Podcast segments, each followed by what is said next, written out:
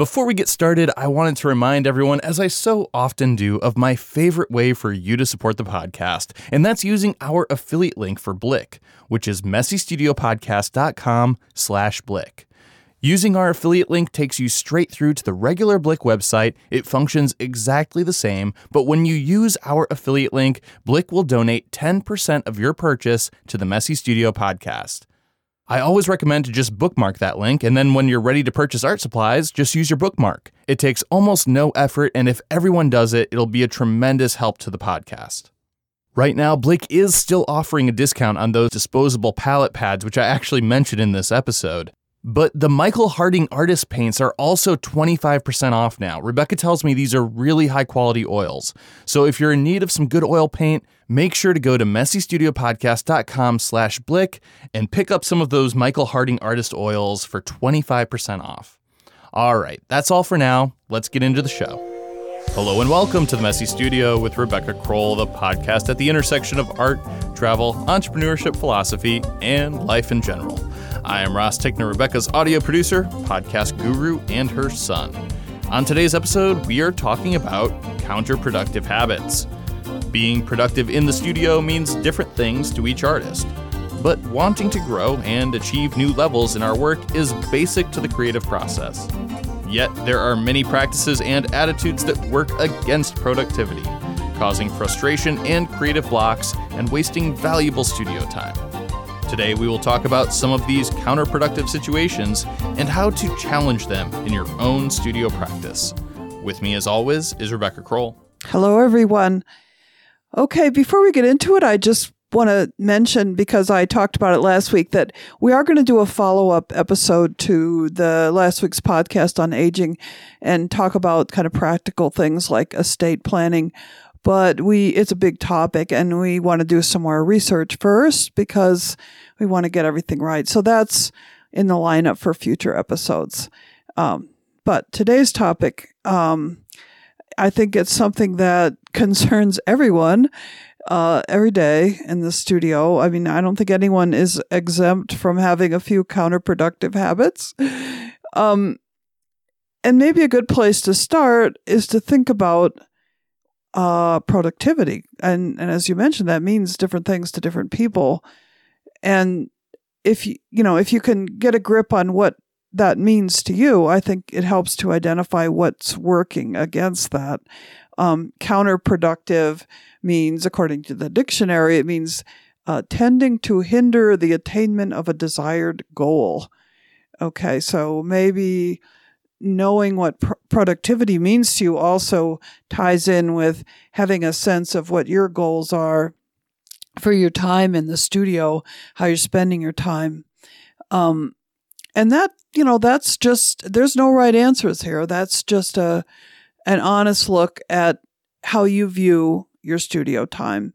Um, and that's very different for different people. You might think, uh, you want to work a certain number of days a week, a certain number of hours a week. Maybe that's every day. Maybe it's five days a week. Some people are fine um, working in sort of bursts of activity, or maybe that's because they have uh, other obligations. They only have a certain amount of time in the studio. And so that actual timing, it varies a lot, but kind of getting a grip on what that means to you. And you might have other goals that they're maybe they're vague in your mind, maybe they're not vague, but you may have a sense that you want to produce a certain number of your pieces, uh, whatever it is you do per month or per year, or maybe you're very open ended about it and you just think, well, whatever happens, you know, you, don't have any sense of how much you want to produce. Um, maybe you work in more than one medium, and so that also kind of maybe has different goals for different media, um, or maybe you just focus on one. Um, some people have, you know, outside obligations, like they work with a gallery, so they have there's more of a goal because the gallery is saying we're going to do this exhibit for you, or we need six new paintings, or whatever it is. So, getting some grip on you know your time needs and how you view them is really a first step because if you just have this vague sense that I'm not being very productive or I'm not productive enough, um, if you can weigh that against what your actual goals and expectations are, I think that's a good starting. And being being pretty specific about it. Yeah, it's always a struggle when you go through a whole day and you feel like you didn't really achieve anything. Right. Um, do you think that it's it's good to to write down goals or to to really like identify them specifically, or to even do like a daily to do list, or is that just too structured, or or is it somewhere in the middle, or dependent on the situation? I think it depends so much on the person, the situation. Also, I mean, I guess I think uh, kind of a baseline is maybe not writing out a daily schedule or anything specific like that, unless you need that for yourself. Uh, but maybe just uh, write sort of a, a something in your sketchbook in which you explore your own uh, goals and your own specifically about how you use your time and and just you know meander a bit if you want and say in this case, I felt like I was wasting time. In this case, I felt like I was right on target. And just trying to to you know sort of shine a light on your feelings about your time. It is very true that, you know, in the creative process, we can have days, we can have several days at a time in which we feel like we have done nothing. But were we in the studio? Were we doing something? We, you know, sometimes a painting will will take much longer than you think. And you could spend the whole day putting paint down and scraping it off again. That's not exactly counterproductive. and that's just part of the process of figuring things out. so um, I guess that's when having a goal like um, I need to get these number of paintings done for this exhibit keeps you on track. Uh, and and that sort of goal, whether it's long term, whether it's short term, is helpful, whether you write it down or just kind of know it. Yeah, I think that those things are very useful for us, but it, it also can increase frustration when I mean, sometimes life just throws something at us, know. you know, that that disrupts our workflow. And I'm thinking about the other day, there was um, I had I had my whole day planned out. I had things that I was gonna achieve, and then uh, my wife Kara said, "Hey, would you mind replacing the uh, the washing machine hoses because I feel like they're throwing some some lining from the hoses into the wash, and it's it's gross." And and uh, I had the kit handy, and I said, "Yeah, no problem. That'll take me five minutes." Right. you know, which is like famous last words, right? And the hose was actually seized up onto the um, onto like the tap, you know, that that it connects to with, with the plumbing. And so I, I called a friend of mine uh, who's uh, he, he's just a very talented handyman that that lives almost right next door to me. And uh, I said, you know, I got a bad feeling about this. If you wouldn't mind coming over and, and kind of helping me out, I mean, it should just take ten minutes, right? Yeah, it probably to took get half this the thing day. loosened up and. Oh my goodness! We- ended up having to to completely replace that that piece where the hose was seized up on Yeah. there. Like we could not get it off, and uh, we I mean it was it was a good three hours of work to to um, do the the plumbing necessary. Right. not not what I had planned on doing with that day, but you know what? We actually did something that was really important to get done. yeah, I wouldn't necessarily I wouldn't necessarily call that counterproductive. I mean, it was it So I think you know being flexible about what you do produce in a day, maybe not what you thought, but you did get something done that needed to be done. You know, works in the studio too. Um, so yeah, that sense of counterproductive is when you really there's something you're doing things as a habit.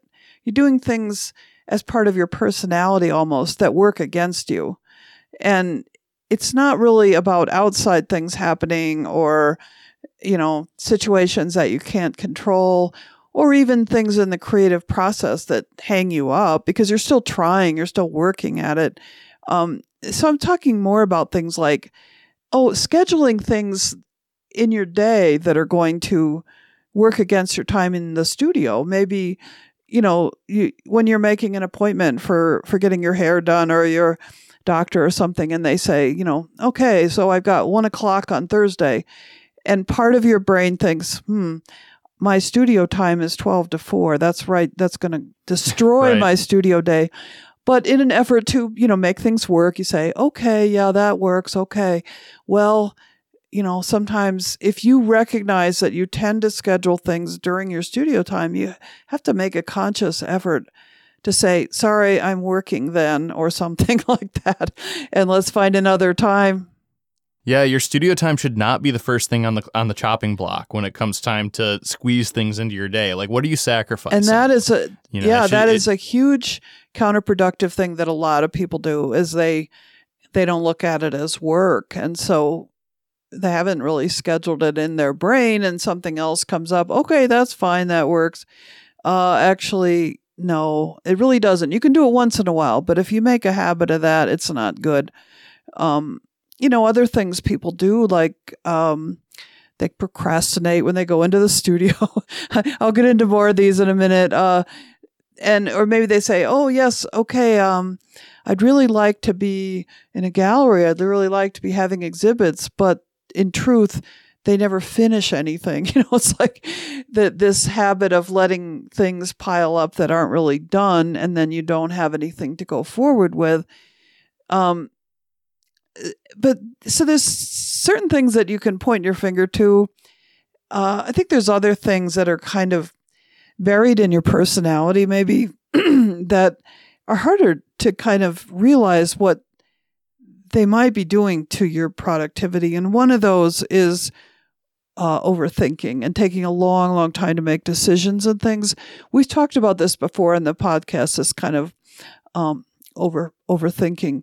Um, you can identify it in yourself in your daily life if you take a really long time um, to make even unimportant decisions. You know, maybe take longer time in the grocery store than most people because you're reading every label and you're comparing every price.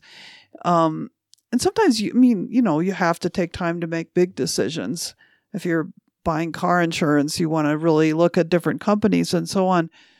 But making taking a lot of time to make decisions, overthinking really affects a lot of things in an art practice from you know, even from deciding about what materials to buy or what size panel you want to work on or things like that.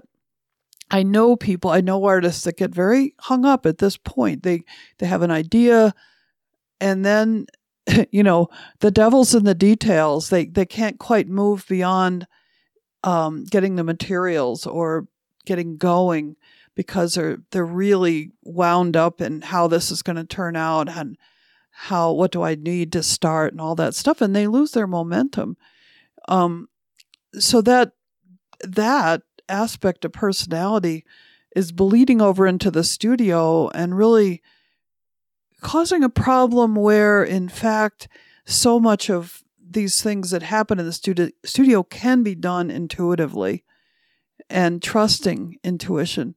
Um, you know, not getting some some artists want to make you know like color charts before they start a painting or things that maybe they learned to do in school. Maybe they still want to be doing them, but maybe they've grown past that and they can trust their intuition and not do so much preparation before diving in.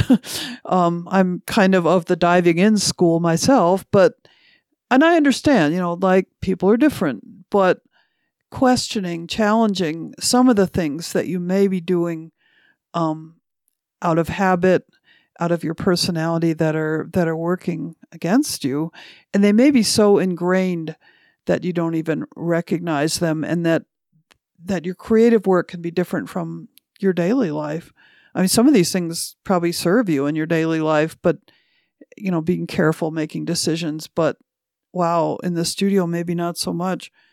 Um, I'd say there are some other kind of counterproductive habits of thought and attitude. Um, things like people that are, you know, need a lot of reassurance about their work. So that can hold you back if if every time you change something in your painting or you get to a stage of the painting where you're sort of stuck and you want reassurance and you want feedback and input and you're depending on somebody outside yourself to to move you forward that can be counterproductive. And again, um, you know, I, I see it a lot with, with people that are learning to paint, not really having the confidence to just keep going, but, uh, you know, other people too. And, and you, you kind of freeze up and that's a habit because you you want you you sort of dependent on somebody else saying oh you're fine or you know just put some more blue here and keep going you know so the more that you can be confident about your work and you know sort of wean yourself away from getting a lot of feedback i think that's that really aids productivity um i think perfectionism is another one that is very counterproductive another habit and it uh it just sort of holds you back you know from taking risks, trying out ideas. Um, yeah, sometimes it's not going to work out. Um, what else? Uh, oh, problems. A lot of people focus on. It, it kind of gets back to that decision making thing, but they focus on having the perfect studio setup. So they think, oh, should I have my table here or there? What kind of lighting do I need? You know, what about shelving? What about this and that? it's like until they feel they have a very perfect working environment, you know, they can't quite get into their work. So, you know, just wanting things to be very perfect, wanting them to be very cleaned up, very organized. And so those are things, you know, get into a little bit more in a minute, but um, it's kind of a lot of messing around, you know, before just just getting into it. And sometimes that's the hardest thing is just getting started. And and many people have that counterproductive approach of going into the studio and just feeling like they have to do a lot of things before they can get going. Let's take a, a quick break to talk about what's new from Cold Wax Academy. Rebecca and Jerry are busy planning the summer quarter of their membership program, which begins on July 13th.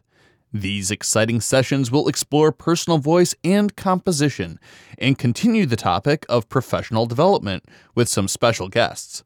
Member critiques and painting clinics, Cold Wax Academy's new feature, are ongoing. You can join the membership program anytime and catch up with past recorded sessions at your own pace. Please visit coldwaxacademy.com for more information. That's coldwaxacademy.com.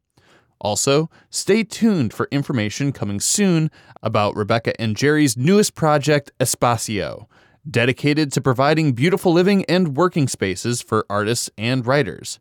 Espacio's first offering is Casa Clavel, a modern, fully equipped house opening this September in the beautiful cultural city of San Miguel de Allende, Mexico. You can learn more and make a reservation by emailing info at coldwaxacademy.com. A dedicated Espacio website is coming soon. Once again, to learn more and make a reservation, just email info at coldwaxacademy.com. All right, let's get back into the show. Yeah, it almost seems like kind of a, a, a, TV trope or something where, where our protagonist spends all their time making everything perfect and they're, they're like, okay, I'm, everything's perfect. Now I can get to work. And then they're just not quite sure even how to get started. Yeah. And I mean, some of it is not really being in touch with your own uh, your own force, your own intentions, your direction, and you can you know you could that just can dissipate when you don't keep it going and and you spend too much time doing other stuff. Um and you know then sort of like insecurities about what you're doing and am i am i doing enough and all these things can creep in and and they can really put the brakes on your productivity. And i think if you have several of these issues going on you really do have a lot to overcome. We've talked about these a lot of these individually in past episodes trying today to kind of see them as a as a whole like what what are you doing that's kind of working against you? And it it may seem hard to overcome any of these um, let alone more than one but just to try to um, shed some light on this issue. And i think for me it's it's a little odd but the main thing for me is recognizing that you can be a different person in your studio your your daily habits that of procrastination, of uh, perfectionism, of decision making problems, they do not need to be who you are in the studio. And I know this sounds strange, um, but it, but I find it true in my own life. Um, I mean, I could say uh, my a few of my own examples. I'm I'm pretty neat in the house. I can be almost obsessive going around picking things up and straightening things and making sure there's no dirty dishes and all this stuff. I it's like that's who I am in my house. The title of this podcast is The Messy Studio. I am clearly in that sense a different person in my studio. I have stuff everywhere and it's a big mess and I'm fine with that. And it's always seemed odd to me that I could be a different person in that way in the studio. Um, I mean, there's other ways that's true for me. I, I can definitely be a procrastinator with things having to do with art business or things, anything to do with, you know, paperwork or oh, all these things like, you know, financial stuff and record keeping, all that. I'm very much a procrastinator. But in the studio, I don't procrastinate. I go in and start working, you know, and so I feel that I'm a different have a different personality almost when I when I go in the door. Um, sometimes you know a decision making can be hard in my personal life, but in the studio it's very intuitive. So I don't know; those are personal examples, but that it was really kind of the reason I started thinking about doing this podcast was who are we in the studio? It, can that be someone else? Can that be this creative self? Um, and and how does that happen? Why does that happen? I think it's seeing your studio as your uh, refuge, your happy place, if you will, your place where you can potentially shed things that may bog you down in the rest of life. And in this creative activity is this is this huge like pressure valve that you can let you can let go and um, you know, a lot of people don't have that, and and we're lucky to have it. Um, so something about looking at your studio time as separate from the rest of life and really treasuring it, I think is that's what works for me. it's like I walk into the studio and and I leave the rest of life behind mo- for the most part, and that allows me to let go of some of the more you know tense aspects of life and just and just do the thing. Um right and really identifying what it is that gives you a sense of accomplishment while you're working in the studio. What's what's really moving the needle? And and being able to just really zero in on that and focus rather than being distracted. Yeah and and, and finding ways to to uh, keep yourself from being distracted. Keeping keeping the studio as your sort of refuge as as a goal i think starting there is is important. And one of those ways is to make sure make sure it's a private place um, at least in your immediate work zone. I mean some people share studios and and some people have a studio in their home. But as much as possible you know it's your place and and people are not going to disturb you there. Um, when you're in that space, just limiting your use of the internet, phone calls, messages, any of that stuff that can distract you, um, allowing that that focus and that laser beam on your productivity, um, however you define it, and distraction is very counterproductive. So limiting limiting that, um, and you know, I, I think some of the things that I mentioned earlier as kind of counterproductive habits, such as um, trying to make your studio set up so ideal. I think when you when you look at your studio as its separate thing, as its own little world, okay, what what can I how can I work with this studio? Maybe it's not ideal. I mean, people make art on the kitchen table, you know. So kind of um, acknowledging and being grateful for whatever it is you have, working with it, and getting away from any outside ideal of what the studio should be from what you see in other people's studios or art magazines or whatever. You know, you have what you have and dive in, you know. um, yeah, I think that expressing gratitude is is so powerful. It's such an important thing to do. Um, it, there's always somebody else who's who's got a worse situation than you, um, and it I, that's that's sometimes a hard pill to swallow, you know. But Yeah. uh, we we should often be be thinking in those ways because it's so it's so easy to focus on what you don't have rather than what you do have. And part of that too is is thinking about your time in that way and being grateful for for every minute that you have with your art yeah. um, rather than being ungrateful for the things that pull you away.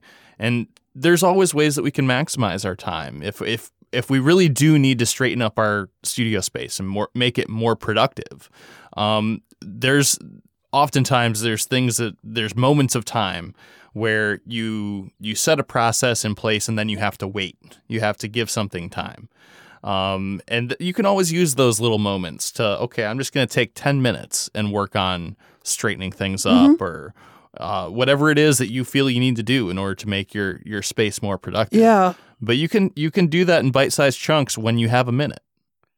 I, I think that's really good because uh, one of the one of the ways that people procrastinate or waste time in the studio is kind of over organizing, over cleaning. Um, obviously, people have different s- standards, and and obviously, you do need some of that in order to work effectively. But as you say, you know, kind of isolating it. Okay, I'm going to spend this much time, or I'm going to clean up this one area. Um, when when do you do that? I mean, I it's funny because a lot of people feel there's some rule that you have to clean up at the end of the day. I mean, I don't know, like that's ingrained. Um, but for myself, I don't usually clean up at the end of the day because I want to use. It's not really a conscious decision. It's just the way it works. I use up all my energy painting and then I come to a point where I say, "Ugh, I am just done. You know, I'm done in. I'm ready to walk away. At that point, I don't want to clean my palette. and because I'm an oil painter and, you know, my tools will be all right, my paints will be all right, I can walk away and I can clean that up in the morning. Some processes you do need to, you know, take care of or you're going to mess up your materials somehow. But, you know, finding that that rhythm that works for you with cleaning and not letting it get to be, you know, too much. Well, it sounds like what you need is one of the disposable palettes from Blick. Yes, and they're on sale. they at least were for the last couple weeks. So we'll we'll we'll check on that before this episode airs. but, you know, a point of finding the easiest thing, the way that works for you. And, yeah, things that maximize your time. Right. And and you know, try not to be too judgmental about it. What do you need? What's going to work for you? Um and I think there's another aspect of making your studio this special place where you can be productive, you can leave things behind and some of those, you know, thinking about what what is it that can help you make that space. Um may I know a lot of people do some sort of ritual when they enter their studio. So that could be anything from, you know, sitting, lighting a candle, thinking about what what you want to do, what's happening in your studio, maybe something you just tell yourself like, okay, I'm in the studio, the rest of life can wait. Um, some people like to do something physical like you know, putting on some music and dancing a little bit or doing some kind of quick drawing. Um, and and doing the things like I mentioned to ensure privacy, um, you know, disconnecting. And I think, you know, another thing about that privacy is it removes you from anyone else's expectations. And something very counterproductive is worrying about what other people think about what you are doing in the studio. So if you feel the need to show someone else that you've been productive, or you feel the need, if somebody pops into your studio, you don't want to be sitting on the couch. Uh, sometimes these odd expecta- worrying about what other people are thinking of you or expecting of you can really be a problem. And if you absolutely make your studio private and limit interruptions. You know, nobody nobody knows, nobody cares what you're doing in there. and that's that's liberating. And I know it sounds a little weird to even say people worry about what other people think they're doing in the studio, but um I've noticed this and I've noticed it in particular um during artist residencies where there's a number of artists together and so you know most of the time you're in your studio with the door shut it's private well you run into somebody outside and and you start talking and sometimes people become rather defensive like I mean, my typical thing is, oh, how's it going? How's your work going? And people say, well, uh, I really haven't done anything yet. You know, I'm just like, uh, I'm not sure yet, you know, and, and, and getting like, oh, don't ask me that question. And the truth is, if the answer is, um, yeah, I'm just settling in, or, you know, I don't know, not, nothing yet, that's fine. I mean, there's this kind of feeling that we have to always be productive and other people may want to know what we're doing. So getting away from that, it's your business, really. Um, Sometimes you're doing work just for yourself. Sometimes you're doing nothing. Uh, sometimes you're in that incubation stage. And sometimes you got something to share, and that's great, you know, but um, worrying about that can be counterproductive.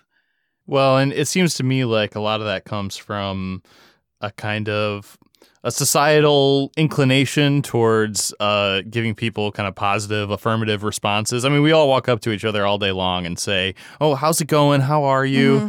And we always say, "Fine, yeah, everything's great," even if your whole world is falling apart. yeah. And, and it's I, I think that we need to acknowledge that when somebody is asking about our work, um, you know, they usually, or even how we are doing, really, they they probably have a genuine interest. And if things are, at least if they know you, yes, and if if they know you well enough to ask about your work, they probably have a genuine interest. And and it's it's okay to to be honest with mm-hmm. people, um, and and be honest with yourself. And and I think that we need to give ourselves a permission um, and we need to, to be forgiving of ourselves if if things are not necessarily the way we want them. Yeah. Um, and uh, it's that's we we can be extremely forgiving with other people, and we, we most of us have that tendency. And I think it's a very a typical tendency to also be very unforgiving with yourself. so true. And so true. I, and and that's something that we we need to practice. Mm-hmm. We need we need to um, really dedicate ourselves to you know how how would I be treating another person mm-hmm. if I was speaking to them the way that I speak to myself?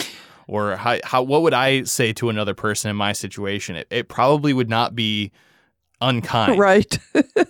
Yeah and you know and I think so many of these habits of thought and habits of practice that are not working for us are based in negative views of ourselves, anxiety, concern for what other people think of us, you know, a lot of negativity that that's kind of the core of these things that we do. Or not respecting our own needs for for privacy for studio time um and and understanding that's a positive thing that we need. Um it's yeah so much of it is rooted in not being very nice to ourselves. So I don't think any of these things are easy to overcome, and I don't want to suggest that they are. But I, th- it, as there's so many things that when you just put a little focus on it and say, "Oh, yeah, I do that," and why do I do that? You know what?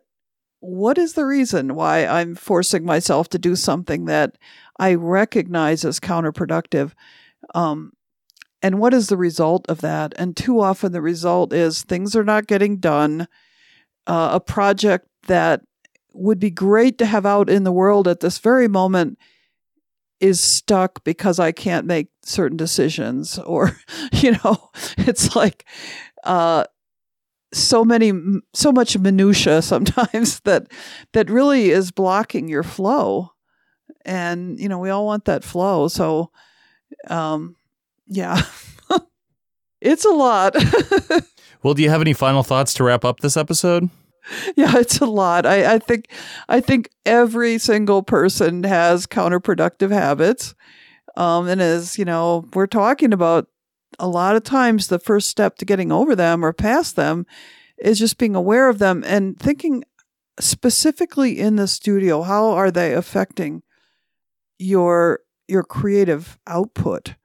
Because anything that is blocking you in that way can be so frustrating and it it can keep you from really growing. Um, so, you know, if art is a big part of your life, and we assume it is if you're listening to this, um, it makes sense to challenge these kind of counterproductive things in your own behavior, your own beliefs, your attitudes, as they relate to what you do in the studio. How is this affecting my art? Um, and, you know, who knows? If you work on it in the studio and you practice overcoming these things uh, as much as you can there, you know, it may it may uh, flow over into the rest of your life as well because I always feel like creative work is such a great teacher. It's such a great practice for learning about yourself and growing as a person. All right, well, that just about wraps up this episode of The Messy Studio. For more from The Messy Studio, please go to messystudiopodcast.com and sign up for the email list. You can also find The Messy Studio on Facebook, as well as Rebecca's public profile page.